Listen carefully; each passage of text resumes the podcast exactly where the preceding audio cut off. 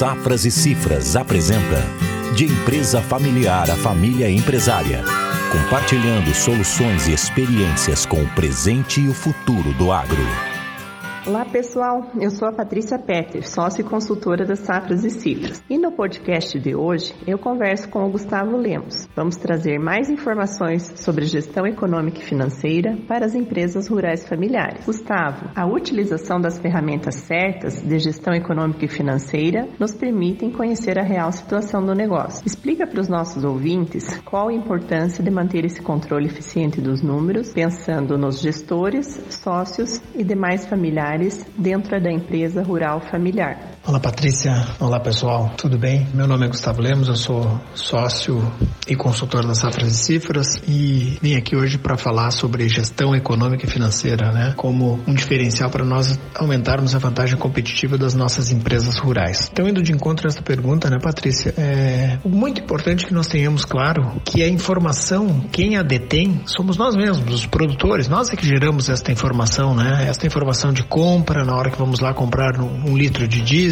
pagar um funcionário, comprar uma tonelada de adubo, vender uma parte da produção, fazer um investimento, tomar um financiamento, pagar um financiamento, ou seja, todo este subsídio para gerarmos informação, ele está dentro da nossa empresa, está no nosso movimento diário. Para que isso se torne uma informação realmente válida e possa ser utilizada para N fins, e nós vamos discutir sobre isso na sequência, é muito importante que nós Primeiro, tenhamos clareza do que queremos de informação, né? que tipo de informação nós queremos, quais são os objetivos que nós queremos com estas informações. Depois, evidentemente, temos que partir para a escolha e eleição de um software. E aí vai um comentário, né, Patrícia e, e o pessoal que nos ouve. É, não adianta eu comprar, investir o melhor software e achar que ele por si vai resolver todos os meus problemas. Porque isso não é verdade. O software é única e exclusivamente uma ferramenta. É como um martelo, como uma chave de fenda, enfim, se eu não sei utilizá-la, ou pior que isso, eu não sei para que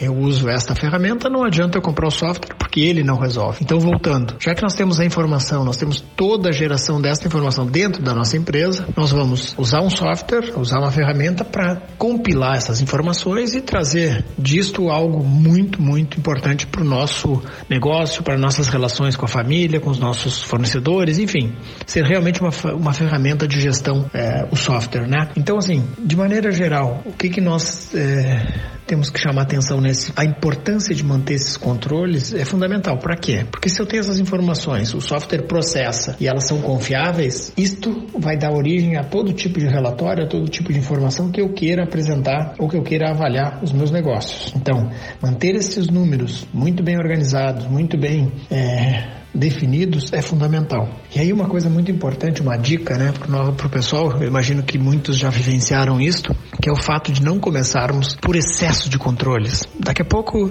nós nos emocionamos tanto com a situação de termos um software, de termos milhares de relatórios, enfim, e aí queremos controlar o parafuso, saber quanto eu gasto naquele talhão quando o trator estava a 1.400 rotações, enfim. Isto não é, num primeiro momento, talvez a informação mais vital. Primeiro nós temos que organizar informações que realmente sejam diferenciais. Daqui a pouco começar por um controle bem efetivo de custos, para nós podermos dividir a nosso resultado por atividade, consequentemente nós vamos ter o resultado do nosso negócio, nós vamos poder definir qual é a margem líquida, qual é o nosso, a nossa capacidade de investimento. Então começar pelo macro, ter visão macro e buscar disso informações que realmente sejam o diferencial. E aí, com estas informações, eu vou poder, evidentemente, separar informações que vão servir para minha gestão do negócio diretamente, para que eu possa tomar decisões estratégicas dentro do meu negócio, diminuir custo, aumentar margem, é, enfim, investir um pouco mais, um pouco menos. É, posso ter informações para sócios, para familiares, que são totalmente diferentes das que eu utilizo para é, a gestão do meu negócio. Então, em síntese, é isto. Ou seja, é, temos que ter uma boa ferramenta, saber o que queremos e ter um bom controle para que isso realmente seja efetivo. Uma boa gestão econômica e financeira nos permite ter indicadores para a tomada de decisões, elevar a transparência e contribuir no alinhamento entre sócios e gestores. Então, Gustavo, explica um pouco para a gente como funciona esse trabalho com as famílias do agro. Essa pergunta é bastante interessante, né, Patrícia? Porque nós vemos duas coisas bem diferentes aí numa boa gestão econômica e financeira, e aí aí ela parte é, daquilo que nós falamos na outra pergunta que tu me fizeste, de que é, para se ter uma boa gestão econômica e financeira é muito importante, evidentemente, ter números de muita confiança e, e muito rápidos. Né? Também não adianta ter muita confiança e eles chegarem dois ou três meses depois do, do, do tempo que nós precisamos. Então vamos dividir essa pergunta em duas é, respostas bem separadas, né? Mesmo que elas tenham alguma ligação, mas é importante que nós tenhamos assim, do ponto de vista da decisão, e eu aí vou me ater simplesmente a uma decisão de gestão executiva ali, de gestão do, do, do, do nosso produtor que está à frente do negócio, que ele tem que tomar uma decisão se vai trocar de máquina este ano, ou se ele vai arrendar a área do vizinho, ou se ele deve expandir, ou se ele deve investir numa área de é, para fazer uma estrutura de secagem e armazenagem, enfim, ou uma, pôr mais irrigação, enfim, é uma série de, de decisões que são necessárias é, para crescimento, para evolução, que muitas vezes, infelizmente, alguns produtores, e menos mal que são muito poucos, eles tomavam decisões muito no momento.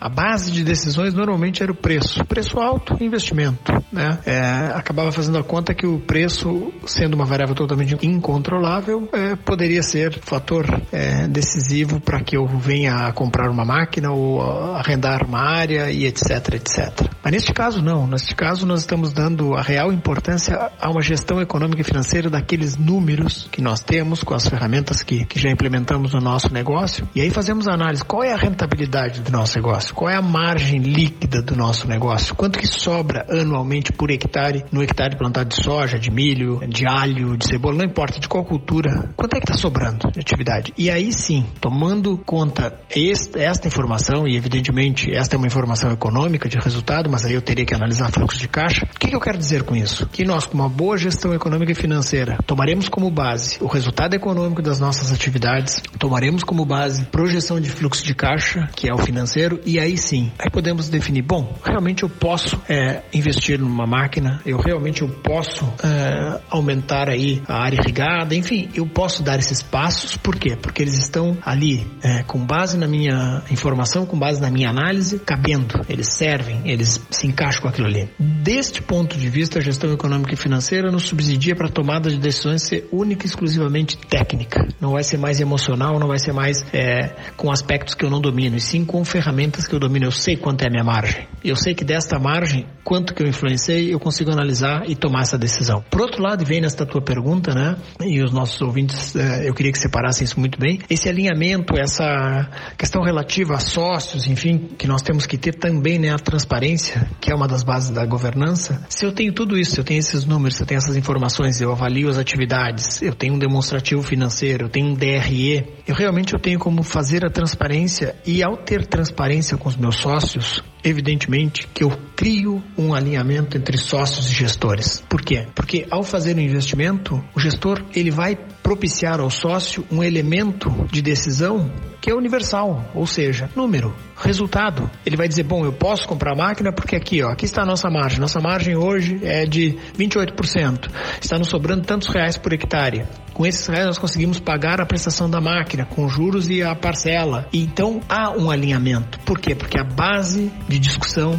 são os números, é um bom controle efetivo. Então aí está a importância da gestão econômica e financeira, servindo ao gestor para a tomada de decisões e mostrando aos sócios que o gestor não toma a decisão sem estar baseado em resultado, que é o que, por fim, serve para alinhamento de sócios e gestores do nosso negócio. Então, Patrícia, no próximo episódio nós vamos continuar discutindo sobre gestão econômica e financeira, né? Tema tão atraente, tão interessante e envolvente acima de tudo. Muito obrigado pelas tuas perguntas, pela tua presença aqui. Queria agradecer a todos que nos uh, deram a honra de nos escutar. Queria lembrá-los que qualquer dúvida, qualquer sugestão, qualquer questão que queiram discutir mais profundamente, que possamos avançar, é, entre em contato conosco via as nossas redes sociais, via o nosso site. Nós teremos o maior prazer em atendê-los e, e avançarmos nessa discussão, tá bom? Um grande abraço a todos, uma boa semana e nos vemos em breve.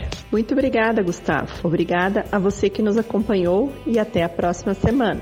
A Safras e Cifras está trabalhando por um Brasil que produz.